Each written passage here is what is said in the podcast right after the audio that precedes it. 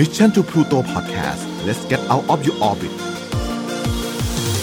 Time to play เล่นให้เป็นเรื่อง brought to you by ใหม่ skincare จากศรีจันทร์ Skin Moisture Series ตุนน้ำลึกล็อกผิวฉ่ำนาน72ชั่วโมง สวัสดีครับ ขอต้อนรับเข้าสู่ Time to Play เล่นให้เป็นเรื่องนะครับสำหรับเว้นสัปดาห์มาแบบนี้ ก็จะเป็นตาของถวยเทพโบราณแห่ง HP Lovecraft กันแล้วนะครับ และสำหรับเรื่องราวของเราในวันนี้ เป็นเรื่องราวที่ได้รับการขอมาจากทางบ้าน คือเข้าไปอ่านคอมเมนต์ทุกคนเลยนะฮะแล้วก็เลยจะมาเล่ากันในวันนี้นะครับผม ดังนั้นวันนี้ขอเชิญทุกท่าน ร่วมก้าวผ่านบันได 70 ขั้น แห่งความเคลิ้มฝัน และ 700 ขั้น แห่งนิทรา ก้าวเข้าสู่ดินแดนแห่งความฝัน Dreamland นั่นเองครับ ดินแดนที่ปกครองโดยนายอาราโลเทป เรื่องราวจะเป็นอย่างไร ขอเชิญทุกท่าน เตรียมค่า sanity ให้พร้อม แล้วมาร่วมดำดิ่งไปด้วยกัน กับจำจุเพลงของเราในวันนี้ครับ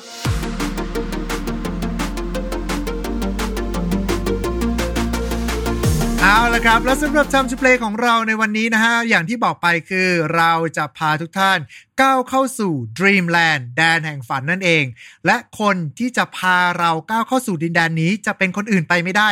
นอกจากคุณซิดแอดมิน Lovecraft เทียนไทยแลนด์และเจ้าของเพจ เรื่องเล่าจากข้างใต้ผืนฟ้าที่ไร้แสง สวัสดีครับ สวัสดีครับผม อ่าโอเค มาเช่นเดิมกันเลยนะฮะ กับผู้เชี่ยวชาญด้าน Lovecraft นั่นเองนะครับ ประจำประเทศไทยจะว่าอย่างนั้นก็ได้เนาะใช้คำว่าผู้สนใจดีกว่านะเออผู้สนใจเป็นผู้ที่มีความสนใจมากที่สุดคนหนึ่งเท่าที่ผมเจอในประเทศไทยกันเลยทีเดียวนะฮะรวมไปถึงก็จะมีเรื่องราวที่จะมาเล่ากันตลอดด้วยเช่นเดียวกันสำหรับวันนี้ครับก็เป็นรีเควสจากทางบ้านเข้ามาคือ ผมก็จะเข้าไปอ่านตัวคอมเมนต์มาตลอดนะฮะแล้วก็เห็นมีคนพูดถึง เรื่องราวของ Dreamland ด้วย ดังนั้นวันนี้ก็เลยที่จะอยากที่จะหยิบเรื่องราวของ Dreamland มาพูดคุยกันนะครับผมกับดินแดนแห่งฝันครั้งนี้ แต่ดูเหมือนว่ามันจะไม่ใช่ดินแดนในฝันใช่ไหมเพราะว่าจำได้ว่าผมเคยคุยกับ คุณซิดมาก่อนหน้านี้คือมันเต็มไปด้วย อันตรายมากเลยอะ่ะอืมอืมอืมคือจะว่ายังไงดีดีมแลนด์เนี่ยจริง ๆ คือมันถูกเรียกว่าแดนฝันก็จริงอะแต่จริง ๆ แล้วมันคืออีกมิติหนึ่งเลย ครับ คือเป็นไอ้ดินแดมินติที่เนี่ยดูจะไม่เต็มไปด้วยความฝันเท่าไหร่นะฮะ อืมคือมันเป็นอีกมิติหนึ่งเนี่ยที่มนุษย์เราเนี่ย สามารถที่จะไปเยี่ยมเยือนได้เฉพาะตอนที่หลับเท่านั้น ครับอืมคืออย่าอย่าให้ชื่อมันหลอกได้นะ คือชื่อมันจะทำให้เราคิดว่า เอ๊ะมันเป็นแบบความฝันที่แบบว่าพอเราหลับเสร็จแล้วก็ฝันไปอะไรไปแค่ฝันไปพอตายเสร็จตื่นขึ้นมาแล้วก็กลับไปเยี่ยมอีกไม่ใช่ มันคือมันเป็นอีกมิติหนึ่งเลย ที่แยกไปจากโลกเราเลย พูดง่ายครับผมคือตามสมัยนิยมก็เป็นอีกหนึ่งมิติเป็นมัลติเวิร์ส อารมณ์ประมาณนี้อืมประมาณเป็นอีนั้กนพิภพหนึ่งซึ่งเราสามารถก้าวเข้าไปได้ผ่านความฝันอารมณ์ประมาณนี้นะฮะใช่คือต้องหลับก่อนแหละคือหัวแตมอนก่อนแล้วก็พอหลับไปเสร็จแล้วเราก็เนี่ยไปเยี่ยมสถานที่อย่างนี้ แต่ไปยังไงเดี๋ยวเรามาว่ากันอีกทีหนึ่งอะถ้าอย่างนั้นมา wrap up กันสั้น ๆ ดีกว่าว่า แล้วสำหรับเรื่องราวของ Dreamland เนี่ย มันโผล่ในเรื่องราวอะไรของ HP Lovecraft อะครับ อืม คือดินแดนที่ชื่อดิมแลนด์เนี่ยก็เป็นที่รู้จักจากผลงานของคุณเลิฟคราฟต์เนี่ยที่ถูกเขียนขึ้นตั้งแต่ทศวรรษที่ 1920 คือถูกเขียนตั้งแต่ตอนนั้นเลยนะ ชื่อ The Dream Quest of Unknown Kadath อืมคือถูกเขียนตั้งแต่ช่วงทศวรรษที่ 20 ก็จริงอะ่ะ คือช่วงนั้นคือคุณเลิฟคราฟต์เขาจะค่อนข้างชื่นชอบผลงานของนักเขียนแนวแฟนตาซีชาวอังกฤษท่านหนึ่งที่ชื่อว่า Lord Dunsany ครับอืมก็เลยทำให้เขาแบบว่ามีแนวคิดแบบค่อนข้างที่จะแบบยังไม่เลิฟคราฟต์อะ คือแบบว่ายังไม่ถึงขนาดแบบว่ามีเทพจากต่างโลกจ๋าอะไรอย่างนั้นยังไม่ถึงขนาดนั้นครับคือเขาจะมีแบบว่าความเป็นแฟนตาซีหน่อยๆ คือก็ยังไม่ใช่แบบแฟนตาซีแบบเหมือนลูกโทคินนะ ครับ ยังไม่ใช่อย่างนั้นไม่ได้เป็นแบบว่าแฟนตาซีแบบกรนำหน่อยๆ ซึ่งอืมไอผลงานที่ชื่อ The Dream Quest of a n u k a d a t ของเขาเนี่ยก็ถูกเขียนขึ้นในช่วงนี้ แต่ในคือแต่มันก็มาถูกตีพิมพ์ทีหลังก็คือในทศวรรษที่ 1940 กว่าแหละ ครับ ก็คือไล่ๆกับไอ้นี่แหละไล่ๆกับ The Lord of the Ring กันแหละไล่ๆกันเลย อืมไอซีฮะ แล้วสำหรับเรื่องราวใน The Dream Quest of a n o k a d a t เนี่ย มันมีเรื่องราวยังไงบ้างครับ อืม ถ้าให้อธิบายแบบย่อๆนะ มันก็จะเป็นเรื่องเกี่ยวกับชายคนหนึ่งที่ชื่อแรนดอ c คัตเตอร์ ครับ เออ ผมเชื่อว่าหลายคนคงจะเคยได้ยินชื่อจากตามสื่อบ้างเพราะเป็นชื่อที่แบบว่าถูกหยิบยืมไปใช้บ่อยครั้งอยู่พอสมควรเลยอืมอืมก็คือคุณแรนดอ c คัตเตอร์เนี่ยเขาก็ในในเรื่องนะฮะ ในเรื่องเนี้ยคือเขาฝันเห็นนครแห่งหนึ่งอะที่งดงามมากเลย ครับ คือโดยไอ้นครแห่งเนี้ยเขาอ่าก็ถูกเรียกว่า Sunset City อืมก็คือถ้าเกิดให้แปลก็แบบว่าประมาณว่านครแห่งอนุทการอะประมาณนั้น เออคือเป็นเป็นเมือง ถ้าเกิดว่าจะพูดขนาดนั้นก็เป็นเป็นเมืองเอ่อตะวัน เมืองพระอาทิตย์ขึ้นอะไรอย่างงี้ได้ไหมเพราะ ซันเซ็ตมันต้องเป็นตะวันตกนี่ใช่ไหมใช่เออเมืองตะวันตกประมาณนั้นคือมันเป็นนครที่สวยงามมากอะแบบติดตึงมาก คือเขาฝันเห็นมันแบบหลายคืนนะครับ คือพอโดนสแปมมากๆเข้าเสร็จมันก็เป็นอืมสิ่งฝังหัวเขาแต่อยู่ดีๆเนี่ยไปไปมาๆเสร็จไอ้นครแห่งเนี้ยมันก็หายสับสูญไปจากความฝันของเขาอ่า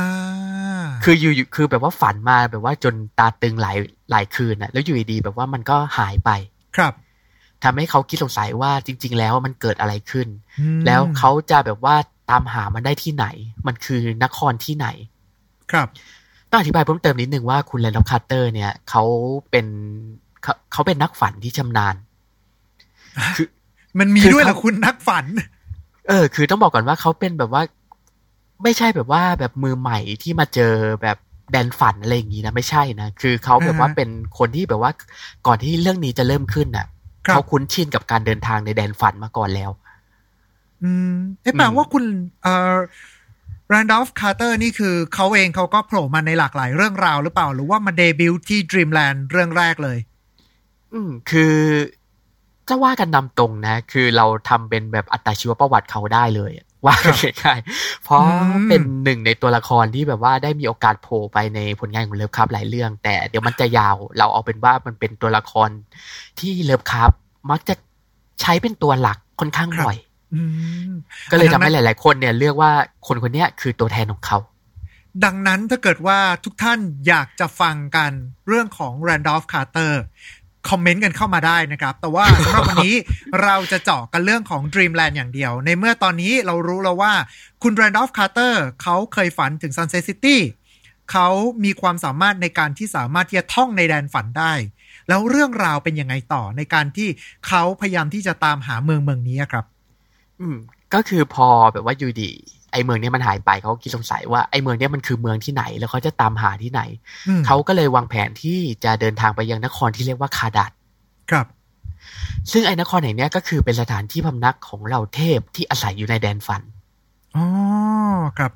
เออคือเขาก็สงสัยไอ้เขาเชื่อว่าพวกเทพเหล่าเนี้ยจะรู้ว่าไอ้ Sunset City เนี่ยมันคือที่ไหนกันแน่อืมแล้วมันตั้งอยู่ที่ใดกันแน่ในแดนฝันครับเขาก็เลยต้องการที่จะเดินไปเดินทางไปถามเทพให้รู้อย่างแน่ชัด เพื่อที่เขาจะค้นพบ Sunset City อืมอืมเนี่ยคือเรื่องราวโดยสรุปแบบ summary เลยคร่าวๆเลยของเรื่องนี้ ครับผม แล้วการประจนภัยของคุณแรนดอลฟ์คาร์เตอร์ในแดนฝันเป็นยังไงบ้าง เพราะว่าผมจำได้ว่าอ่าเหมือนเราดูแผนที่ของตัว Dreamland เนี่ย มันจะแบ่งเป็นพื้นที่ต่างๆ เต็มไปหมดเลย แล้วเหมือนมันจะกลายมาเป็นอีกมิติหนึ่งเป็นอีกโลกหนึ่งก็ว่าได้ประมาณเนี้ยครับ อืมคือต้องอธิบายนิดนึงว่าดีมแลนด์เนี่ย คือมันจะคล้ายๆ แบบว่าแนวมันจะเป็นโลกแบบในจินตนาการนะ ที่ค่อนข้างจะมีความเป็นไฮแฟนตาซีสูง ครับ คืออย่างผลงานแบบว่าโดยปกติของเลิฟคุณเลิฟคราฟต์อะจะมีฉากหลังอยู่ในโลกของเราใช่ไหมใช่ ก็คือจะเป็น low low fantasy ก็คือจะมีแบบเมืองแบบแมสซาชูเซตส์อะไรเงี้ยครับแต่อย่างในผลงานเรื่องเนี้ยมันเป็นแบบมีกลิ่นแบบ high fantasy มาเลย อืม คืคืออแบบว่าดินแดนทั้งหมดเนี่ยถูกสร้างเป็นสิ่งที่เขาสร้างขึ้นมาทั้งหมดเลย ถ้าจะแบบพูดเดียวกับ Middle-earth อะถ้าจะพูดแนวนี้เนี่ย คือเราพูดได้ไหมว่า มันเป็นนวนิยายแนวอีเซไกคือไปต่างโลก อืม มันก็จะว่าอย่างนั้นก็ได้แต่คุณคาร์เตอร์แรนดอล์ฟคาร์เตอร์ก็ไม่ได้ตายนี่เขาแค่นอนหลับฝันปะมันก็มีอีเซไกบางแนวที่ก็ก็ไม่ได้ตาย อยู่ดีๆก็ไปอยู่เหมือนกันประมาณนี้ อืม สมัยก่อนเนี่ยไม่มี Truck-san เลยเลยยังเออใช่ใช่ใช่คือไม่ใช่แบบว่าโดนโดนเอ่อรถบรรทุกชนแล้วก็กระเด็นไปที่ต่างโลกนะฮะ แต่ว่าพอเรื่องราวเป็นแบบนี้เสร็จปุ๊บแล้ว การผจญภัยของคุณรันดอ c คาร์เตอร์เป็นยังไงบ้างครับ อืมเออต้องอธิบายเพิ่มเติมนิดนึงว่าไอ้แผนที่ Dreamland อะไรทั้งหลายเนี่ยที่เรารู้รู้กันเนี่ยจริงๆมันเป็นสิ่งที่ถูกสร้างขึ้นมาทีหลังนะอืมครับผม คือก็อย่างที่เราเคยเอ่ยถึงบ่อยๆอะเวลาคุณเลิฟคราฟต์เนี่ยเขาเขียนเกี่ยวกับอะไรอะ คือเขาก็แบบว่าไม่ได้แบบว่าคิดจะทำมันแบบเป็นสัดส่วนอะฮะคือโดยส่วนใหญ่เขาก็เขียนเขียนก็จบไปเขียนเขียนก็จบไป แล้วก็พอวันดีคืนดีก็เอาไอ้ชื่อเดิมเนี่ยมาผูกกับเรื่องใหม่อะไรเงี้ยซักมต่อไปเรื่อยๆ ซึ่งไอ้ผลงานเนี่ยก็เหมือนกัน คือไอ้แผนไอ้แผนที่เนี่ยเขาก็ไม่ได้ลงรายละเอียดอะไร ไว้อย่างกระจ่างชัดสักเท่าไหร่ ครับ โดโดยคนในรุ่นรุ่นหลังเนี่ยก็เอาไอ้รายละเอียดในเรื่องเนี่ยที่ได้อ่านจาก The Dream Quest of a n o k a d a เนี่ยมาเขียนเป็นแผนที่อีกทีหนึ่งอืมโดยไอ้แผนที่ที่เราคุ้นรับกันเนี่ยมันถูกเขียนคือ ไอ้ที่เราคุ้นคุ้นตาคือ ถ้าเกิดหลาย ๆ ท่านนะลองเซิร์ชคำว่า Dreamland Map ก็คือแผนที่ Dreamland เนี่ย มันก็จะมีแผนที่ที่แบบว่าคล้ายคล้ายกันเต็มไปหมดเลย แต่ครับไอ้แผนที่ตัวตัวต้นฉบับตัวเนี้ยมันมาจากเกมที่ชื่อว่า HP Lovecraft Dreamland ในปี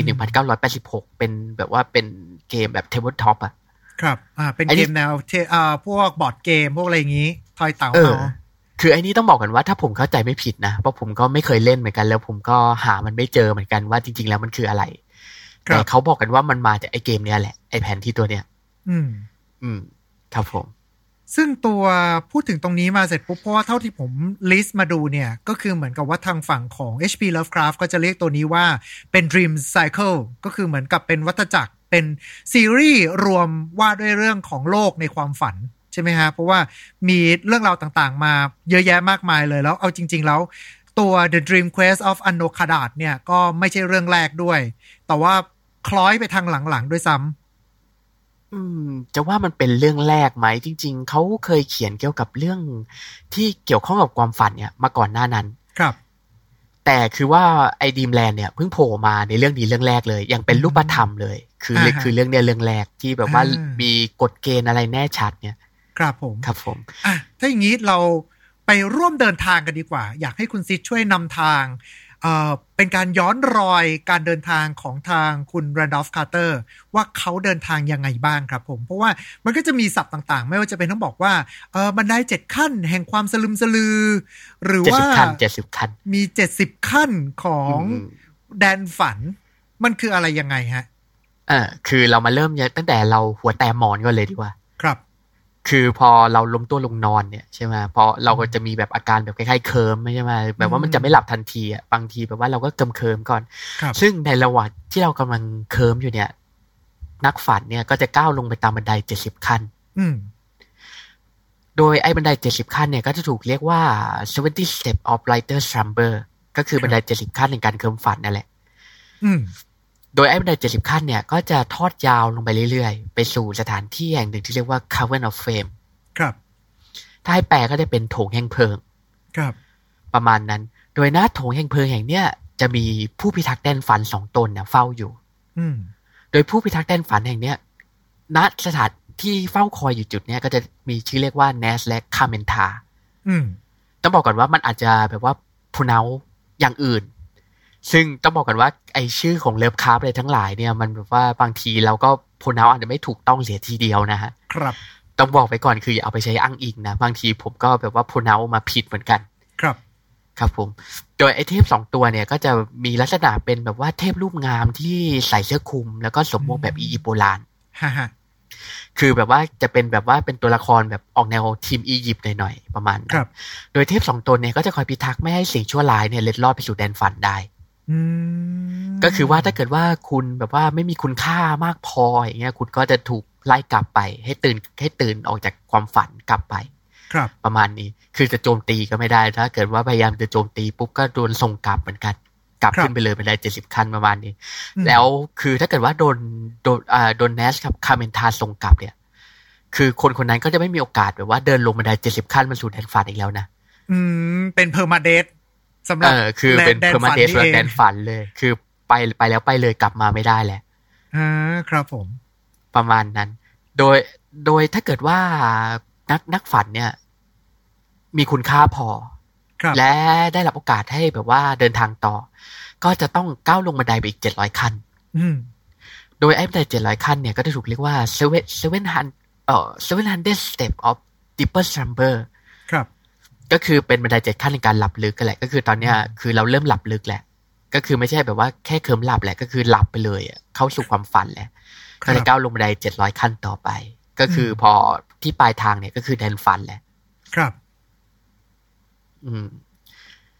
แล้วหลังจากที่ได้เข้าไปสู่แดนฝันแล้วข้างในมันจะมีอะไรยังไงบ้างคุณ เพราะว่าเคยดูแผนที่ใหญ่มาแล้ว คือแบบว่าแบ่งเป็นดินแดนต่าง ๆ เยอะแยะมากมายมากเลยครับ อืมคือสิ่งแรกที่เราจะเจอเลยหลังจากก้าวลงบันไดจากเจ็ดร้อยขั้นมาเนี่ย ก็จะเจอสถานที่ที่เรียกว่าเดนชันวูดก็คือป่าอาคม ครับ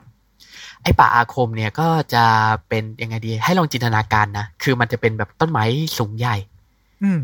แบบว่าสูงมากๆเลยเป็นต้นไม้ใหญ่สูงมากมีไม้เนื้อแข็งเหมือนเหล็ก แล้วก็แผ่กิ่งก้านสาขาขยายแบบปกคลุมอืมแบบเต็มพื้นฟ้าไปหมดเลยจนข้างล่างเนี่ย มืดเหมือนกับแดนสนธยา ครับ คือแบบว่ามันเป็นอารมณ์แบบโพเพเลยอะประมาณนั้น แล้วก็ในเวลาเดียวกันน่ะมันก็จะมีเห็ดลาเกาะตามหินหรือว่าตามต้นไม้เนี่ย ที่ทอแสงสีเขียวออกมาอืมถ้าเกิดผมจำไม่ผิดนะนั่นนิยายเขาจะใช้คำว่าเอลดิสกีนเป็นก็สีคือเป็นเขียว เออ สีเขียวประหลาดแต่ว่ากันง่ายคๆรัปบระมาณนั้น ซึ่งไอ้ป่าอาคมเนี่ย ก็จะมีเป็นบ้านของชนเผ่าประหลาดที่เรียกว่าซุก ซุก อืมซุก คือมันจะเป็นชนเผ่าที่มีลักษณะคล้ายกับหนู ครับ คือแต่มันก็ไม่ใช่หนูนะ เพราะแรนดอล์ฟคาร์เตอร์เนี่ย สามารถที่จะสื่อสารกับพวกพวกนี้รู้เรื่องด้วย อืม I see ฮะ โดยพอเดินพอต้องบอกก่อนว่าไอ้ป่าอาคมเนี่ยมันอันตรายอยู่เอาเรื่องเลยนะ คือนอกจากว่าไอ้พวกซุกเนี่ยจะอันตรายแล้ว ถ้าเกิดสื่อสารมันกับมันไม่รู้เรื่องเนี่ย มันก็สามารถที่จะทำลายเราได้ อืม แล้วก็ถ้าเกิดว่าเราเดินออกนอกเส้นทางเนี่ยมันก็เต็มไปด้วยอันตรายเต็มไปหมดเลย ครับ เพราะเพราะฉะนั้นคุณแรนดอล์ฟคาร์เตอร์อ่าคุณแรนด์ฟคาร์เตอร์เนี่ย ก็ยังไงดีก็อย่างที่เราบอกไปว่าเขาเป็นนักฝันผู้ชำนาญอะเขาก็เลยอืมปลอดภัย อืม I see ฮะ ซึ่งก็ที่นี่เองอะที่คุณแรนดอล์ฟคาร์เตอร์เนี่ยเขาเริ่มต้นเดินทางหาคาดัธครับ โดยเขาก็เริ่มถามกับไอ้พวกซุกนี่ก่อนอืมว่าคาดัธไปทางไหน ดูดูดูง่ายดีเนาะแต่คือต้องอธิบายก่อนว่าไอ้ไอ้ถึงแม้จะเป็นคนในแดนฝันเองเนี่ยเขาก็ไม่รู้ว่าว่าไอ้นครแห่งเทพเนี่ยมันอยู่ที่ไหน ครับ พวกซุกก็เลยบอกว่าเนี่ย ถ้าเกิดอย่างนั้นนะ เดี๋ยวจะนำทางไปที่อีกเมืองหนึ่งที่มีคนรู้กันแล้วกัน โดยไอ้พวกซุกเนี่ยก็พาคุณเลนอคัตเตอร์เดินทางไปสถานที่แห่งหนึ่ง ที่หลายคนน่าจะเคยได้ยินนั่นก็คือเมืองเมืองอุนทา อืมอ่าผมจำได้มันมีหนังสือเรื่องแมวแห่งอุนทาอยู่ อ่าอ่าอ่าใช่ใช่ก็คือไอ้เมืองเดียวกันเนี่ย ก็คือ The Cash of Unta เนี่ย เป็นเรื่องที่ถูกเขียนขึ้นก่อนเรื่องนี้ ครับ คือมันเป็นเรื่องแนวแฟนตาซีเหมือนกันแต่เกี่ยวกับเมืองที่ห้ามทำลายหรือฆ่าแมว ครับ อืม ถ้ามีโอกาสเดี๋ยวเราค่อยมาเล่ากันทีหลังแล้วกันเดี๋ยวมันจะยาว ได้ครับผม เออ คือ คุณแรนดอล์ฟ คาร์เตอร์เนี่ยก็ได้เดินทางต่อจากป่าอาคมเนี่ย ไปยังเมืองเมืองเนี่ยเมืองนี้ชื่ออัลธาร์อืมซึ่งอย่างที่เราบอกไปเนี่ยเมืองเนี่ยก็เต็มไปด้วยแมวเต็มไปหมดเลย ครับ จึงต้องอธิบายเพิ่มนิดนึงว่าไอ้แมวแห่งอัลธาร์เนี่ยก็ไม่ใช่แมวธรรมดาด้วยจำได้ว่ามันมันเป็นแมวเทเป็นพสัตว์ประหลาดมันเป็นแมวเทพอะว่ากันง่ายๆ คือเป็นแมวที่แบบว่าสามารถแบบว่าป้องกันตัวเองได้ แล้วก็แบบว่าสู้กับศัตรูได้ คือน่ากลัวว่ากันง่ายครับผมๆประประมาณนั้น โดยเมื่อเดินทางไปถึงอัลธาร์เนี่ย คุณคาร์เตอร์ก็ได้พบกับนักบวชนักบวชคนหนึ่งอืมซึ่งนักบวชคนเนี้ยก็ได้บอกกับคุณแตเอ่อคุณคาร์เตอร์ว่าเอ่อ ที่สถานที่แห่งหนึ่งอะบนบนเกาะที่เรียกว่าโอเรียบก็คือเป็นเกาะทางใต้แยกออกไปจากแผ่นดินใหญ่ ก็คือไอ้เมืองเมืองเนี่ยก็อยู่บนทวีปหลักใช่ไหมครับ มันจะมีทวีปหลัก แต่ไอ้เกาะเนี้ยมันอยู่ไกลออกไปในทะเล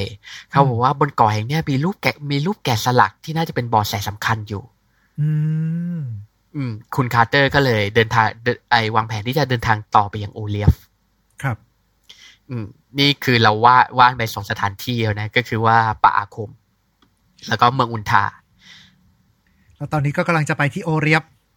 อืม แต่ก่อนที่จะไปยังสถานที่ที่เรียกว่าโอเรียบเนี่ย คือมันก็ต้องจะเป็นที่ต้องใช้เรือมันเป็นเกาะ ก็เลยคุณคาร์เตอร์เนี่ยก็เลยเดินทางไปยังสถานที่สำคัญอีกแห่งหนึ่งที่เรียกว่าดีดิลัลัธลีลีนเนี่ย อืมจะเป็นเมืองที่ใหญ่ที่สุดของแดนฝันเลยอ๋อตอนนี้เราถือถึงเหมือนกับ เมืองหลวงเป็นของแดนฝันเรียบร้อยแล้ว อืม ถ้าเกิดว่ากันง่ายๆ ก็คล้ายๆพรอนพรอนเทร่าใน RO อะประมาณนั้น ครับผม อืม คือมันจะเป็นเมืองแทเมืองที่ใหญ่ใหญ่ที่สุดก็คือว่าจะเป็นสถานที่แบบว่าคนทางด้านฝันเนี่ยในหรือว่าในละแวกใกล้เคียงเนี่ยจะมาแบบค้าขายแลกเปลี่ยนกันอะไรมาเนี่ยก็เลยมีคนหลากหลายมากมายเต็มไปหมดเลย แสดงว่าต้องเป็นเมืองที่มีอารยะมีแบบการคุ้มกันที่เป็นอย่างดี แล้วก็น่าจะมีสิ่งมีชีวิตต่างๆ ในโลกของเลิฟคราฟไปอยู่ตรงนั้น เดินกันขวักไขว่ประมาณนี้หรือเปล่าฮะอืม ถ้าว่ากันจริง ๆ นะ ในแดนฝันของเลิฟคราฟเนี่ยส่วนใหญ่ก็จะยังยังเป็นมนุษย์อยู่นะอืมส่วนใหญ่จะเป็นมนุษย์ หรืออย่างน้อยก็ต้องดูเหมือนมนุษย์อะครับ อืม คือจะมีแบบว่ารูปร่างโครงร่างแบบค่อนข้างหนักไปทางมนุษย์มากกว่า จะไม่ค่อย คือแบบว่ามันจะไม่ค่อยมีแบบว่าแฟนตาซี แบบเต็มไปด้วยพวก slime หรืออะไรเงี้ยในยุคนั้นยังไม่ค่อยมีกัน ก็อย่างน้อยๆ แต่ก็จะมีเผาซุกเนี่ยแหละ ที่เป็นครึ่งคนครึ่งหนู อืมหรือว่ามันมันคล้ายๆสเกเวนไงแหละอ่า สเกเวนจากวอร์แฮมเมอร์ประมาณนั้น ครับ อืม โดยเอ่อเราถึงไหนแล้วนะถึงเมืองหลักที่แล้ว ถึงเมืองหลักเอแล้วอตอนถึงนี้เมืองหลักแล้วได้รัดอืมรีนเออก็คือหน้าที่อย่างเนี้ย คุณคาร์เตอร์ก็วางแผนที่จะเกาะเอ่อ the back เอ่อ the the back เกาเลถ้าเกิดให้แปลก็จะประมาณเรือดำอือฮึเขาวางแผนที่จะใช้ไอ้ไอ้เรือไอ้เรือดำเนี่ย เดินทางไปยังโอเลียฟครับข้ามทะเลไปยังโอเลียฟโดยไอ้ the back เกาเลเนี่ย เอ่อ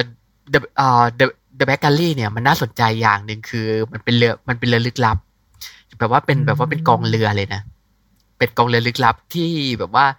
จะมีพวกที่เรียกว่าเอ่อเทเบนเมนเป็นเจ้าของ ครับผมถ้าเกิดให้แปลเนี่ย จะมันจะคล้ายๆ แบบว่าพวกพวกหน้า อืมแบบว่าประมาณนี้คล้ายๆ เคยเห็นแบบคนอาหรับตามทะเลทรายว่าเคยครับเคยครับ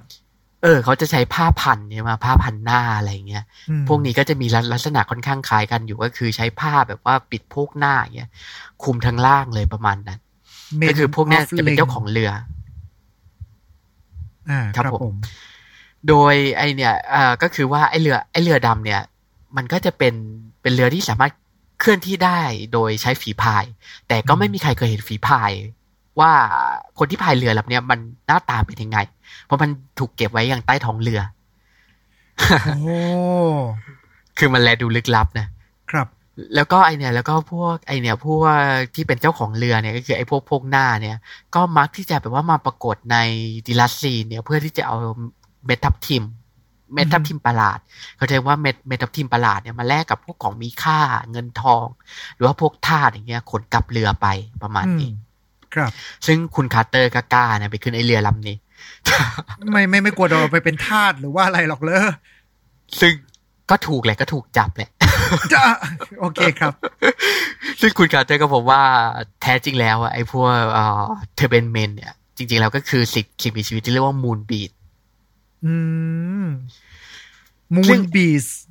ใช่สัตว์ก็ป่าคือแห่งจันทรา ใช่ก็คือตรงตัวเลย คือมันเป็นอสุรกายที่พายเรือมาจากดวงจันทร์โอ้ครับผม เออคือเผื่อใครนึกนึกภาพไม่ออกนะ คือไอ้ดีมแลนด์เนี่ยมันจะมีลักษณะคล้ายๆแบบว่าโลกแบนหน่อยๆอะอือฮึก็คือว่ามันสามันสามารถที่จะเดินทางข้ามจากไอเนี้ยโลกไปสู่ดวงจันทร์ได้เลย ก็คือบนดวงจันทร์ของเลิฟคราฟเนี่ยในแดนฝันเนี่ยก็จะมีสิ่งมีชีวิตมีป่ามีอะไรอย่างนี้อยู่ด้วยโอ้ครับ ซึ่งไอ้ moonbeast เนี่ยก็เป็นสิ่งมีชีวิตจากที่นั่น ที่อืมพายเรือมาจอดที่ในดิลัธลีนแล้วก็มาค้าขายแลกเปลี่ยนเนี่ยแหละ ครับ โดยไอ้ moonbeast เนี่ยก็จะมีลักษณะแบบว่าให้ถ้าเกิดให้นึกนะ ก็จะคล้ายๆ แบบว่ากบอะกบตัวใหญ่มากเลย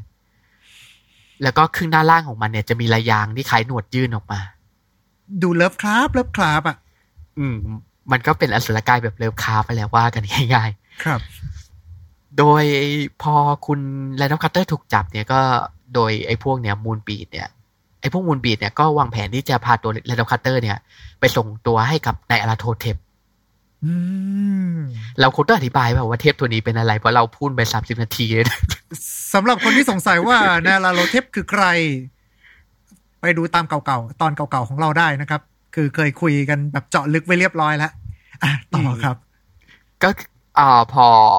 กำลังจะขนตัวไปเลยคุณคาร์เตอร์เนี่ยจะโดนจะโดนไอ้พวก moon-beast เนี่ยส่งตัวไปแหละอืมแต่แมวแห่งอุลธาร์ที่เป็นพันธมิตรของเขาเนี่ย ก็สามารถที่จะช่วยเขาได้ทันเวลา แล้วก็พากลับมาที่เมืองท่าอย่างปลอดภัย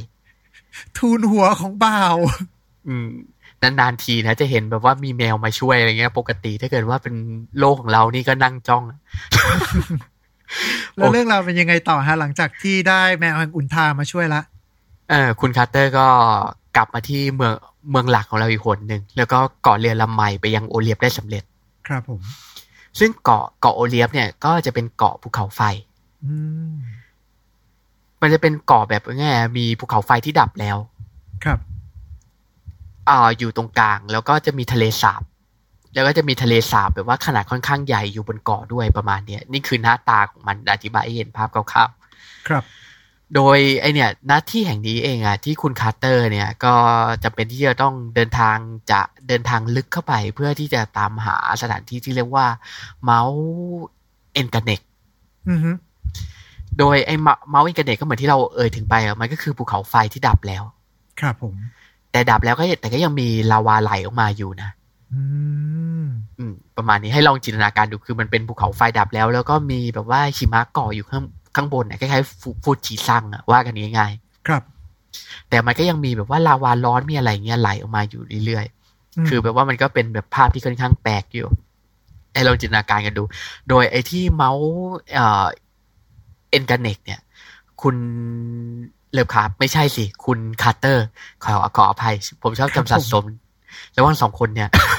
อืมต่อเลยครับ เอ่อโดยไอ้ที่ภูเขาไฟอย่างเนี้ย คุณแรนดอล์ฟ คาร์เตอร์ก็ได้เจอไอ้เนี่ยรูปแกะรูปแกะสลักที่ถูกทิ้งเอาไว้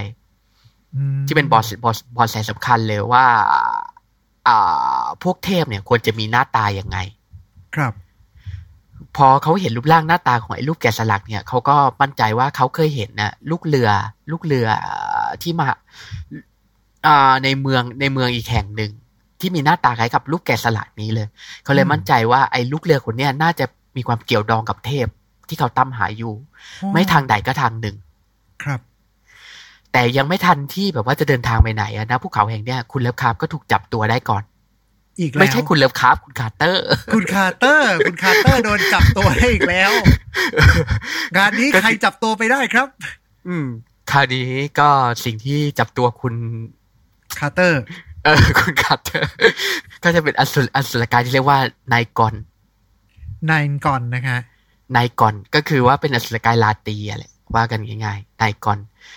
มันก็จะอ่าถ้าให้อธิบายอสุรกายตัวเนี้ยก็จะมีร่างสีดำเงาอืม คือแบบว่าไงคล้ายๆ แบบว่าร่างมันคล้ายๆเคลือบด้วยน้ำมันดินนะให้จิตให้ลองจินตนาการดูน่าจะประมาณนั้นดูก็คือสีหยิ่ดำๆเป็นเงาเลย มีเขา มีปีกเหมือนข้างคาว แล้วก็มีหางเป็นแส้นหนามอืมประมาณนั้นคือมันได้ก็ได้จับตัวคุณคาร์เตอร์ไว้ แล้วก็พาบินไปด้วย ครับ โดยไอไอน่ะไอโดยไอตัว nightgaunt เนี่ย ก็ได้พาคุณคาร์เตอร์เนี่ยทะลุลงอุโมงค์ของภูเขา อืม โดยไอหลุมไอไอหลุมเนี่ยไอหลุมที่พวก nightgaunt เนี่ยพาคุณคาร์เตอร์ลงไปมันเป็นหลุมที่เชื่อมต่อกับโลกใต้บาดาลของแดนฝัน ครับ โดยไอโลกใต้บาดาลเนี่ยก็จะเป็นสถานที่ที่เรียกว่า underworld อืมตรงตัวเลย ก็คือมันจะเป็นถ้าว่าง่ายๆมันก็จะคล้ายๆนรกภูมิอะประมาณนั้นแหละปรภพหลายวัฒนธรรมจะใช้คำว่า underworld แปลว่าโลกหลังความตายอารมณ์ประมาณนี้ เออ ประมาณนั้นก็คือ มันจะเป็นโลกที่แบบว่าอยู่ข้างใต้อะแดนฝันอีกทีหนึ่งประมาณนั้น ครับ โดยนายกอนเนี่ยก็จับคุณเลิฟคาร์ฟเนี่ยไปทิ้งไว้ในสถในหุบเขากว้างที่เรียกว่าเวลออพนาดอืมโดยไอสถานที่แห่งเนี้ยก็จะเป็นแบบว่าหุบเขากว้างที่เต็มไปด้วยโครงกระดูกเต็มไปหมดเลย ครับ ลองจินลองถ้าจินตนาการไม่ถูกก็คือว่ามันจะเป็นแบบว่าสถานที่ที่มีแต่กระดูกแบบไกลสุดลูกหูลูกตาเลย แบบมืดไปหมด แล้วก็มองไปทางไหนก็มีแบบทะเลกระดูกกองแบบสูงเหมือนภูเขาเลยประมาณนั้น เป็นสถานที่ว่าดูแบบอึมครึมมากครับ โดยไอ้พวก nightgaunt เนี่ย ก็หมายถึงว่าจะเอามาคุณคุณคาร์เตอร์เนี่ยมาทิ้งเพื่อให้ตายอยู่ตรงนั้น แต่เดช เอ่อเดชบุญน่ะ ที่เขาก็รอดมาได้ เพราะก็มีคนมาช่วยอีกแหละอือฮึแต่ในคราวนี้ไม่ใช่แมวแล้วแต่เป็นพวกกูนกูนอืมก็คือพวกไอ้ถ้าเกิดว่าตามตำนานของเราก็จะเป็นพวกผีผีที่กินซากกันแหละว่ากันง่ายอะอ๋อกูๆใช่ก็คือพวกกูนเนี่ยแหละ ก็คือเป็นคล้ายๆผีดิบกินซากกันแหละว่ากันง่ายอ่าแต่แปลเป็นไทยแบบเอ่ออนิเมะอนิเมะหน่อยก็ไอปอบๆเออ ประมาณนั้นแหละ แต่ไอ้พวกเนี้ยมันก็เป็นที่ยังไงอะเป็นผีที่ไม่ดุเท่าไหร่ มันก็กินแต่ซากอะว่ากันง่ายๆอะอ่านี่บังเอิญคุณคาร์เตอร์ของเรายังมีชีวิตอยู่ก็เลยแบบว่าอะงั้นปล่อยปล่อยๆไป อืม เออ ต้องบอกก่อนว่าไอ้พวกเนี้ยไอ้พวกที่บังเอิญมาเจอคุณคาร์เตอร์เนี่ยก็มีนิสัยที่เป็นมิตรด้วยครับผม แล้วก็หนึ่งในพวกกูลพวกเนี้ยก็จะเป็นหนึ่งในตัวละครที่เคยถูกกล่าวถึงในผลงานคุณเลิฟคราฟท์มาก่อนแล้ว ครับ คนหนึ่งด้วยก็คือริชาร์ดพิกแมนอืม คือนี่เป็นชื่อกูลนะฮะคุณริชาร์ดพิกแมนคือฟังมาอย่างหรูเลยแต่ว่าออกมาจริงๆ คือเป็นแบบซอมบี้ประมาณนี้ อืม คือคุณริชาร์ดพิกแมนเนี่ยแรกเริ่มเดิมทีเขาเป็นตัวละครอีกตัวหนึ่ง ที่เคยปรากฏในผลงานที่ชื่อ Pickman's Model ของคุณเลิฟเลิฟคราฟท์ คือเขาเคยเป็นแบบไอเป็นศิลปินนะอ่า I see ครับ ดังเป็นนั้น เดี๋ยวเราเก็บเรื่องนี้ไว้ก่อนดีกว่า ถ้าเกิดคุณอยากรู้เรื่องราวของริชาร์ดพิกแมนเดี๋ยวค่อยมา ใส่มาในคอมเมนต์แล้วกัน โห วันนี้นี่บอกได้เลยว่าเรื่องราวเยอะมากเลย อืม คุณเอ่อคือคุณพิกแมนคนเนี้ยก็ที่ได้ไม่ได้เป็นมนุษย์เลยนะ คือเขาได้แปลงร่างกายเป็นกูนแล้วโดยยังไงก็อย่าถามผมงั้นผมก็ไม่รู้ ครับผมอะโอเค แต่ว่าคุณริชาร์ดพิกแมนมาได้มาช่วยทางคุณคาร์เตอร์ไว้ อืม แล้วเขาก็ไอเนี่ย ได้แนะนำให้คุณคาร์เตอร์เนี่ย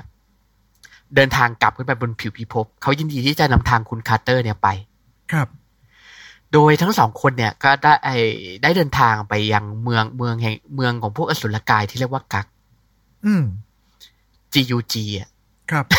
Gug โดยไอสุรไอ้โดยไอ้ Gug ตัวเนี้ย ถ้าว่ากันง่ายๆมันจะคล้าย ๆ แบบว่าอสุรกายโทรมันจะคล้ายๆพวกโทรเหมือนกันนะอืม เป็นตัวใหญ่ ๆ ดูเป็นออกดูเป็นโทรอะไรประมาณนี้ แต่มันค่อนข้างจะน่าสะพรึงกว่าอย่าง คือมันถูกอธิบายว่าเป็นอสุรกายที่มีขนปกคลุมทั่วล่าง มีร่าครังบใหญ่ยักษ์เลยอืมมีสีแขน อืม แล้วก็มีกราม มีกราม ไอ้ตรงส่วนที่ควรจะเป็นศีรษะเนี่ย มันก็ไม่มีศีรษะ แต่มันมีกรามกว้างเลย อืม ผมเห็นรูปละน่าเกลียดน่ากลัวตัวสองบาทมาก อืมน่าประมาณนั้น คือจะว่าง่ายๆมันคือมันโทรโทงลุงเทอโทคินเวอร์แต่เป็นเวอร์ชันของคุณคุณเลิฟคาร์แปลว่ากันง่ายครับผมๆโดยไอ้พวกเนี้ยก็สร้างเมืองอยู่ในโลกใต้พิภพแห่งเนี้ยแหละอืมแต่มันมีอยู่เหตุผลหนึ่งที่ทำให้คุณพิกแมนเนี่ยพาคุณคาร์เตอร์มายังสถานที่แห่งนี้ ก็เพราะณสถานที่แห่งณเมืองของพวกกักเนี่ย มันเป็นที่ตั้งของสถานที่สำคัญที่เรียกว่า Tower of Coast ครับ โดยไอ้ Tower of Koth เนี่ยมันก็จะเป็นแบบคล้ายๆหอคอยใหญ่เลย ที่ตรงดิ่งจาก Underworld เนี่ยไปเชื่อมต่อกับดินแดนด้านด้านบน เป็นลิฟต์นั่นเอง อืม ประมาณนั้นคือจะว่ามันเป็นบันไดวนก็ได้มั้งคล้ายแบบว่าเป็นทางขึ้นนั่นแหละว่ากันง่าย ๆ ครับ โดยไอ้ทั้งสองคนเนี่ย ทั้งคุณพิกแมนและคุณคาร์เตอร์เนี่ย ก็ได้ใช้ไอ้ Tower of Koth เนี่ย เพื่อขึ้นกลับไปยังป่าอาคมข้างบน ได้ไปประจนภัยอยู่ในอ่าอ่า Underworld ชั่วครู่หนึ่ง แล้วก็กลับขึ้นไปบนได้มีโอกาสกลับไปข้างบนอีกหนหนึ่งผ่านกันผ่านความช่วยเหลือของพวกกูนครับอมพอกลับอืมขึ้นมาแล้วคุณคาร์เตอร์อะก็ได้รับเบาะแสเหมือนที่เราเอ่ยไปถึงเมื่อครู่นี้ใช่ไหมคุณคาร์เตอร์ก็ได้รับเบาะแสว่าเขาอะเคยได้เจอกับ ไอ้คนที่มีหน้าตาเหมือนกับรูปแกะสลักมาก่อนอือฮึณสถานที่แห่งหนึ่งที่เรียกว่าอ่า Celephaïs อืมซึ่ง Celephaïs อย่างเนี้ยก็จะเป็นเมืองที่ถูกสร้างขึ้นโดยนักฝัน ครับ คือต้องอธิบายก่อนหนึ่งว่า Celephaïs เนี่ย ไม่ได้ถูกเอ่ยถึงหนแรกอะในในผลงานเรื่องนี้ ครับ แต่มันได้ถูกกล่าวถึง แต่มันเป็นชื่อของเรื่องสั้นอีกเรื่องหนึ่งที่คุณ Lovecraft เคยเขียนไว้ก่อนหน้านั้น อ่า I see ซึ่งในเรื่องนั้นน่ะ ก็จะมีตัวเอกเป็นชาวอังกฤษจากคอร์นวอลล์ครับ เขาได้แบบว่ายังไงดีอะได้เดินโหนี่ได้แป๊บเดินหนึ่งนะแป๊บหนึ่งเรามาครับผมเจาะที่ความฝันกันก่อนดีกว่า เพราะรู้สึกอ่าได้ว่าวันนี้นี่คือ ไอ้นี่มันเป็นซีรีส์รวมมิตรของของ HP Lovecraft เลยนี่หว่าใช่ มันมีหลายอย่างอะที่คุณ Lovecraft เคยได้เขียนถึงในผลงานของเขา แล้วก็เอาจับมายำอะในเนี่ย The Dream Quest of a n o k a d a เนี่ยแหละ ครับผม อืมก็คือไอ้นครที่เรียกว่าเซเลฟายเนี่ยก็ได้ถูกสร้างขึ้นโดยคนที่ชื่อว่าคูราเนสครับเอ่อคูราเนสเนี่ยก็เหมือนที่เราเอ่ยถึงไป คือเขาก็ได้ทิ้งโลกแห่งความจริงอะก็คือตายอืมเพราะชราจากโลกแห่งความจริง แล้วก็มาสถิตอยู่ในดินแดนฝัน เป็นการถาวรเลย ครับ เป็นราชาของไอ้เมืองแห่งเนี่ยอืมแล้วเขาก็ได้สร้างสร้างอะไรขึ้นมาทั้งหลายแหล่เนี่ย ในแดนฝันเนี่ยแหละ ขึ้นมา แล้วเขาก็เป็นเพื่อนของคุณคาร์เตอร์ด้วย อืมคือก็เหมือนที่เราบอกไปมากคือคุณคาร์เตอร์เนี่ยเขาเป็นนักนักฝันที่แบบว่าเคยเดินทางมาหลายหนแล้ว แล้วอืมเขาก็รู้จักกับคนเนี้ยแหละ แล้วก็ได้รู้ว่า เนี่ยเป็นคนที่มาจากโลกเดียวกันกับเขา อืม อืม โดยพอพอเดินไอในระหว่างที่คุณคาร์เตอร์เนี่ยกำลังเดินทางมายัง Celephaïs เนี่ยเขาก็ได้รู้ไอเขาก็ได้รู้เพิ่มเติม เกี่ยวกับไอเนี่ยไอคนที่หน้าหน้าเหมือนรูปแกะสลักเนี่ยว่าไอคนคนเนี้ยน่าจะมาจากสถานที่ทางตอนเหนือที่ไกลขึ้นไปที่เรียกว่า Inganok ครับผม โดยแบบเออมันจะมีอีกชื่อหนึ่งผมจำได้ไม่ได้แน่ว่ามันอาจจะถูกเรียกว่า Inquanok คือมันจะมีสองชื่อที่ถูกเรียกกัน ครับประมาณนี้ แต่อย่างไรก็ตามเนี่ยคุณคาเอ่อคุณคาร์เตอร์ก็ไม่ได้ไปไปยังไงเนี่ย Inganok ทันทีเพราะเขาก็แวะไปหาเพื่อนก่อนในไอเนี่ยใน Celephaïs ครับ ซึ่งอ่าตอนแรกเนี่ยอ่าราชาของ Celephaïs ซึ่งเป็นเพื่อนของเขาเนี่ยก็พยายามอยากที่จะให้คุณ Lovecraft ไม่ใช่คุณคาร์เตอร์ ตีเลยดิขออภัยคือคุณคาร์เตอร์เนี่ยล้มเลิกแผนที่จะเดินทางไปยัง Kadathแล้วอาศัยอยู่ด้วยกันที่เนี่ยแหละอืม ครับผมแต่คุณคาร์เตอร์ก็ดื้อฮะก็เดินทางต่อไป ตัดสินใจที่จะเดินทางต่อไปขึ้นเหนือ ไปยังเอ่อ Inganok อีเอ่ออิ Inganok แล้วก็ Inganok ซึ่งมันจะเป็นสถานที่ที่ไกลไปทางตอนเหนือเลยก็เหมือนนิยายแนวแฟนตาซีโดยปกติอะพอเราขึ้นเหนือไปมันก็เป็นดินแดนแห่งหิมะแหละครับ คือมันจะเป็นสถานที่ที่แบบว่ามืดมิดและหนาวเย็นอืม ประมาณนั้นให้จินตนาการแบบว่าแอนตาร์กติกาประมาณนั้นนะครับเอ่อโดยคุณเอ่อโดยคุณโดยพอคุณคาร์เตอร์เนี่ยเดินทางมาถึงแดนเหนือเนี่ยเขาก็ได้ถ้าเกิดผมจำไม่ผิดนะเขาจะใช้จามรีอืมใช้อ่าก็คือควบควบควบจามรีอะลึกลึกขึ้นไปทางตอนเหนือ แล้วก็ถูกจับตัวอีกแหละเออเออก็โดนโดนจับง่ายจังว่าคนนี้ ก็อย่างว่าแหละเขาก็เป็นแบบว่าคนธรรมดาใช่ไหมเป็นนักฝันธรรมดาเดี๋ยวแปลว่าไม่มีแบบว่าความสามารถพิเศษอะไรคือแบบไม่ใช่ผู้กล้ามีดาบอะไรเงี้ยก็ไม่ใช่ แล้วก็หลัทำงให้จากแบบที่คุณคาร์เตอร์โดนจับอีกครั้งหนึ่งแล้วยังไงต่อฮะเออเขาจะถูกจับโดยคนที่ถูกเรียกว่า s l a n Eye Man ครับ s l a n Eye Man ถ้าเกิดให้แปลก็จะเป็นแบบว่าชายตาเอียงอะอืมโดยไอ้โดยไอ้ชายตาเอียงเนี่ยก็จะได้เรียก อสุรกายที่เรียกว่าชันตักมา ครับโดยเอ่อขออธิบายเพิ่มเติมนิดนึงอ่าก็คือว่าชันตักเนี่ยจะเป็นอสุรกายอีกชนิดหนึ่งที่มีรูปร่างคล้ายนก มีหัวเป็นม้า และมีขนาดตัวพอๆกับช้างเลยอืมคือว่าว่าง่ายๆมันคือแบบว่าไงอะช้างช้างที่มีหัวเป็นม้า แต่มีปีกบินได้ประมาณนั้นนะสัตว์ประหลาด เออ มันก็คือสัตว์สัตว์สัตว์ประหลาดที่แบบว่ายากจะจินตนาการหน่อย โดยคุณคาร์เตอร์เนี่ย ก็ได้ถูก ไอพาขึ้นแหลงชันตักเนี่ย แล้วก็พาตัวไปยังที่ราบสูงแห่งเหล็ก อืมครับผม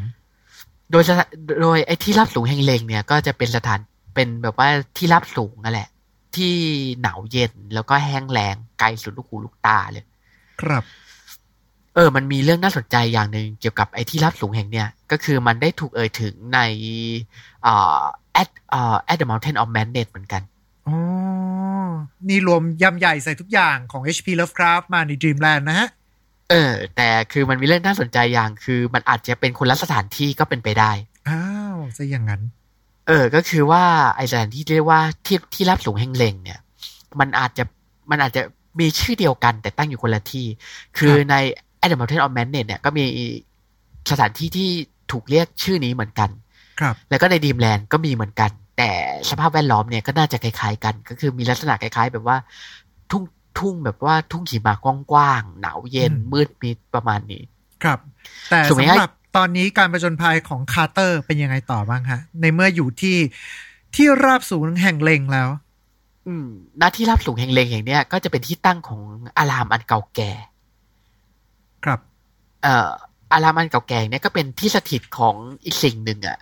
ถ้าเกิดให้แปลเป็นไทยมันก็จะเป็นนักบวชที่ผู้ที่ไม่ควรถูกอธิบาย ประมาณนี้ อืมครับผม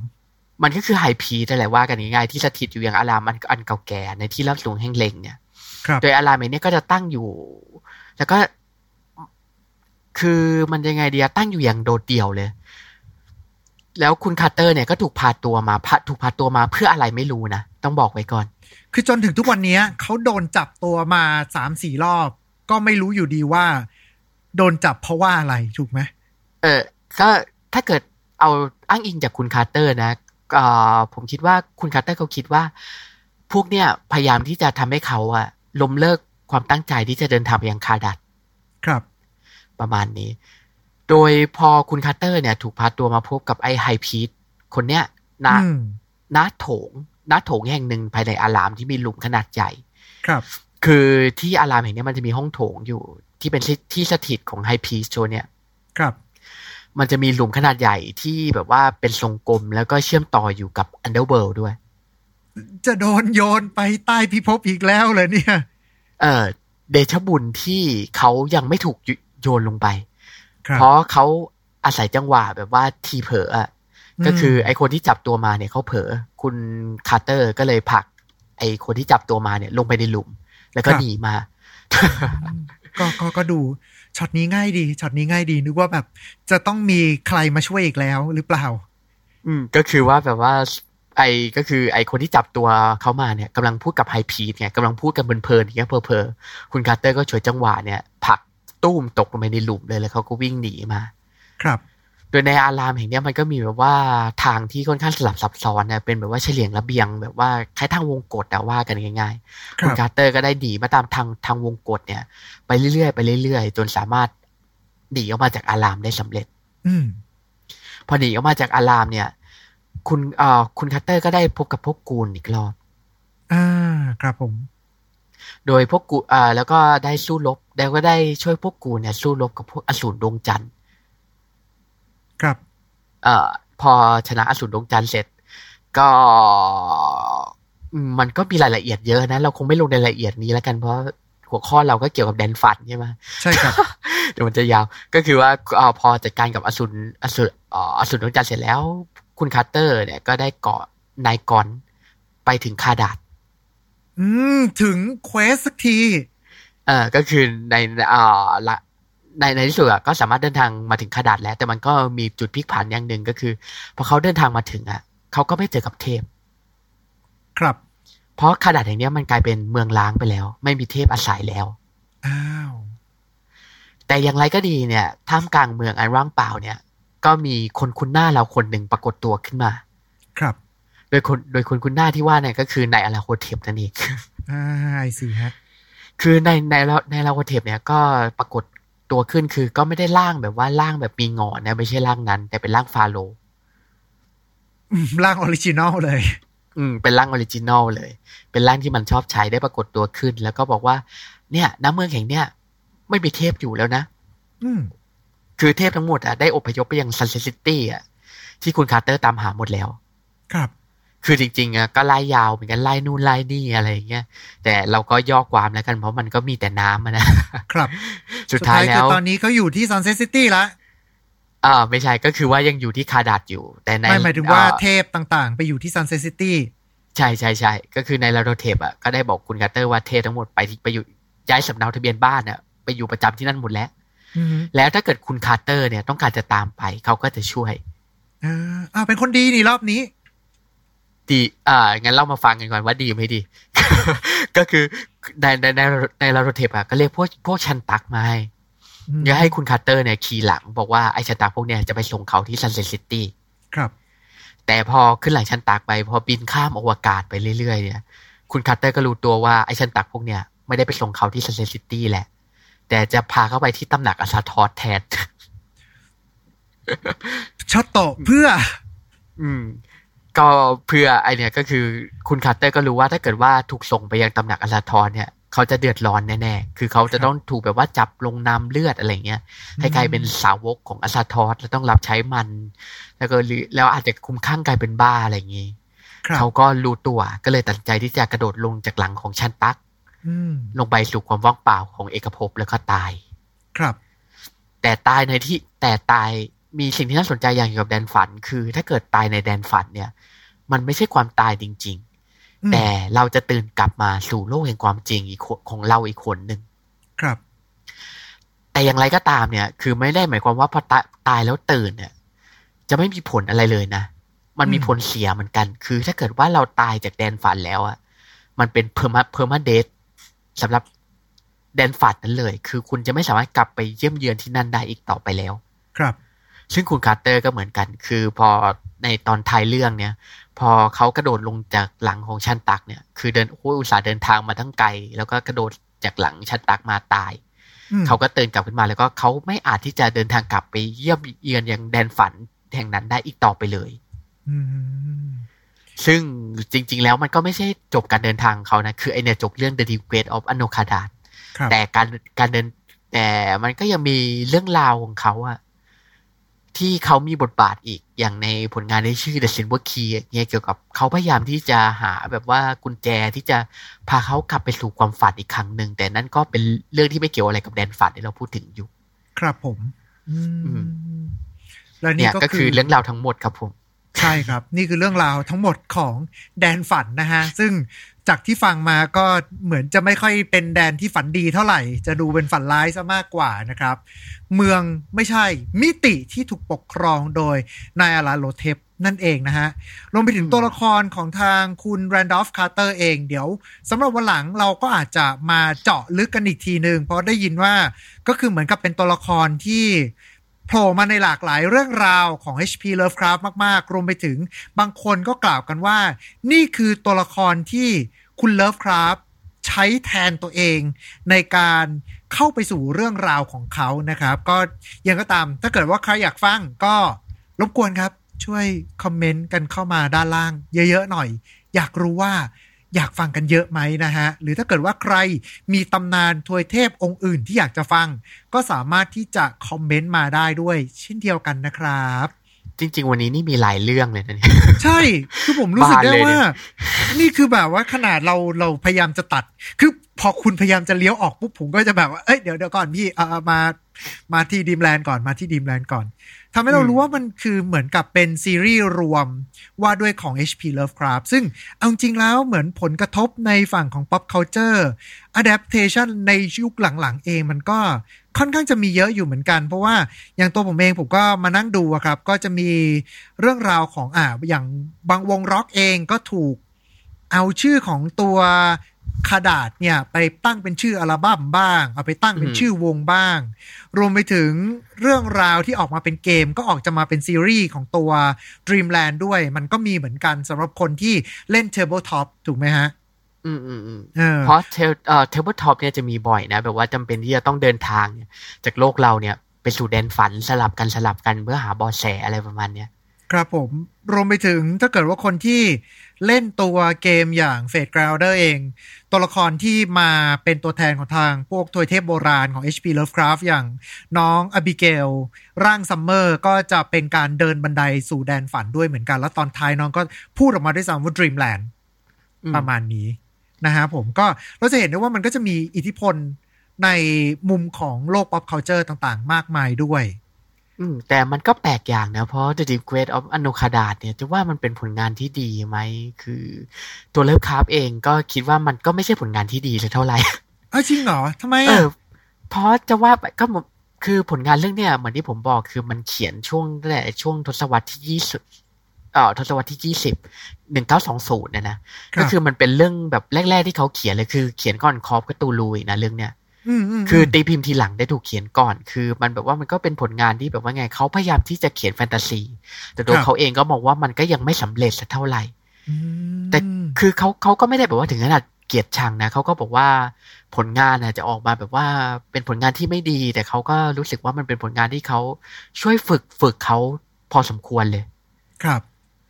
คือแบบว่ามันเป็นเหมือนแบบว่าเขาเอาแบบว่าหลาย ๆ อย่างเนี่ยมาผูกเข้าด้วยกันจะกลายเป็นจักรวาล ครับเห็นเห็นมาคือถ้าสังเกตอะมันจะมีอย่างแมวแห่งอุนทาอย่างเงี้ยที่เราเคย ไอแบบว่าที่มันที่ตัวเขาเองอะเคยเขียนเป็นเรื่องสั้นมาก่อนหน้านั้นก็เอาถูกมาใส่ในเรื่องนี้ หรือว่าอย่างอสุรกายตัวอื่น อย่างเงี้ยก็จะถูกเออกมาแบบผูกผูกผูกผูกเป็นเรื่องกันอย่างเงี้ยอืมคือมันทำคือแบบว่าไงดีอะมันแบบว่ามันเป็นเหมือนแบบโลโลมพิษอะไอเดียของเขาอะ ใช้คือคำพูดนี้ได้ไหมเป็นเหมือน all star คือเป็นเหมือนกับเรื่องราวที่เป็นที่สุดของเขาที่เขาได้มารวบรวมกันจนกระทั่งกลายมาเป็นโลกเสมือนเป็นโลกแฟนตาซีในรูปแบบของ H.P. Lovecraft นั่นก็คือแดนแห่งฝันเอ่อ Dreamland แห่งนี้ ถ้าว่ากันง่ายๆนะผมว่ามันเป็นเหมือนแบบว่า แต่เขามีไอเดียดีๆ เยอะอะครับ แต่คือว่าเขาเอาไอเดียพวกเนี้ยมาปั่นรวมกัน แต่ execute มาไม่ดีอืม เออ ก็คือว่าแบบว่าเขามีไอเดียนู้นไอเดียนี้เต็มไปหมดเลย แล้วก็หยิบเออกมายำรวมกันต่อกันต่อกันต่อกันเรื่อยๆ แบบไม่ได้วางแผนอย่างเงี้ย ครับ จนกลายเป็นไอผลงานชิ้นนี้ขึ้นมา ซึ่งถ้าถามตัวผมเองตัวผมเองก็ไม่ค่อยชอบผลงานชิ้นนี้ของเขาสักเท่าไหร่ คือมันเต็มไปด้วยไอเดียนะ คือผมสคือผมชอบนะ ต้องบอกก่อนว่าผมชอบไอเดียของเขาในเรื่องนี้ อืมคือก็อย่างที่สังเกตอะมันเต็มไปด้วยอสุรกายหลายตัวเลยใช่ไหมที่เราว่ามา แล้วก็สถานที่ แฟนตาซีหลาย ๆ แห่งอย่างเงี้ยครับที่มันน่าสนใจจริง ๆ เราก็ไม่ได้เอ่ยเอ่ยถึงทุกที่นะมันมีสถานที่สำคัญหลายอย่างที่ถูกเอ่ยถึงในเรื่องเนี่ยอืมแต่ก็จะเป็นที่จะต้องข้ามมาเลือกเลือกแต่เฉพาะจุดที่คุณแรนดอล์ฟ คาร์เตอร์เนี่ย เขาเดินทางผ่านแล้วก็ถูกกล่าวถึงเป็นสำคัญ ครับ แต่มันแบบว่ามันเป็นโลกใหญ่ ๆ เลยอะที่เต็มไปด้วยเรื่องราวโดยในภายหลังเนี่ยก็มีผลงานแบบว่าบางชิ้นอย่างเงี้ย ที่แบบว่าถูกเอามาใส่ไว้ในนี้ด้วยมคือถูกเอามาเติมใน Dreamland เนี่ยครับ คือคุณเลิฟคราฟเขาก็ตอนแรกไม่ได้จะสร้างเป็นจักรวาลเนี่ยมา แต่พอไอเรื่องราวของเขาอะถูกขยับขยายออกไปอย่างเงี้ยไอรายละเอียดเล็กๆน้อยๆในเรื่องราวของเขาทีหลังเนี่ยก็ถูกเอาจับยัดมาใส่ใน Dreamland ด้วยกลายมามาเป็นซีรีส์เอาจริงถ้าเกิดว่าทำเป็นหนัง แล้วมีการเรียงร้อยเรื่องราวให้มัน smooth มากขึ้นเผลอๆผมว่าน่าจะกลายมาเป็นเหมือนกับ หนัง all-star รวมฮิต รวมมิตรทวยเทพโบราณของ HP Lovecraft ก็เป็นไปได้นะครับ อืม คือจริง ๆ อะ มันข้อเสียอย่างเดียวคือมันอยู่ตรงที่การเขียนของคุณเลิฟคราฟต์อะแหละ คือก็อย่าครับที่เขาว่าแหละเขาเขามองว่าเขาเขียนได้แบบไม่ top form เท่าไหร่ในเรื่องนี้ แต่ตัวไอเดียของเขา work เลย คือถ้าเกิดว่าเอามาทำเป็นสคริปต์ดีๆอะไรอย่างเงี้ย คือมันจะเป็นเรื่องราวที่น่าสนใจมากครับผม และนี่ก็คือเรื่องราวแห่ง Dreamland แดนความฝันของ HP Lovecraft และการประจนภัยของคุณ Randolph Carter นั่นเองนะครับผมอะอย่างไรก็ตามวันนี้ก็ต้องขอขอบคุณคุณซิดด้วยนะครับ ที่ได้พาเราเนี่ยมาร่วมเดินทาง ไปกับการประจนภัยของคุณ Randolph Carter ในดินแดนแห่งความฝันแห่งนี้ขอบพระคุณมากเลยนะครับ ขอบคุณที่เชิญมาเช่นกันครับผม โอเคครับผมและยังไงก็ตามก็ต้องขอขอบคุณท่านผู้ชมของเราทุกๆทท่านด้วยนะครับ ถ้าเกิดว่าจะเป็นการไม่รบกวนเกินไปก็เช่นเดิมเลยนะฮะอาจจะฝากรบกวนกด subscribe กดไลค์กดแชร์ กด follow ตามช่องทางที่ทุกท่านกำลังรับชมหรือว่ารับฟังกันอยู่นะครับแล้วก็สามารถที่จะสนับสนุนคุณซิดได้นะฮะด้วยการเข้าไปที่ตัวกลุ่มของทางพวกเรานะฮะก็คือ Lovecraft เทียนไทยแลนด์หรือว่าไปกดไลค์ที่เพจของคุณซิดก็ได้นะครับ กับเรื่องเล่าจากใต้ผืนฟ้าที่ไร้แสงนั่นเองนะครับโอเคครับผมแต่ยังไงก็ตามสำหรับวันนี้ก็น่าจะหมดเวลาลงแล้วนะครับ แล้วก็หวังเป็นอย่างยิ่งว่าทุกท่านก็จะได้รับความสุขสนุกสนานกลับไปจากพอดแคสต์ของเราในวันนี้ แล้วก็เอาไว้เจอกันใหม่โอกาสหน้า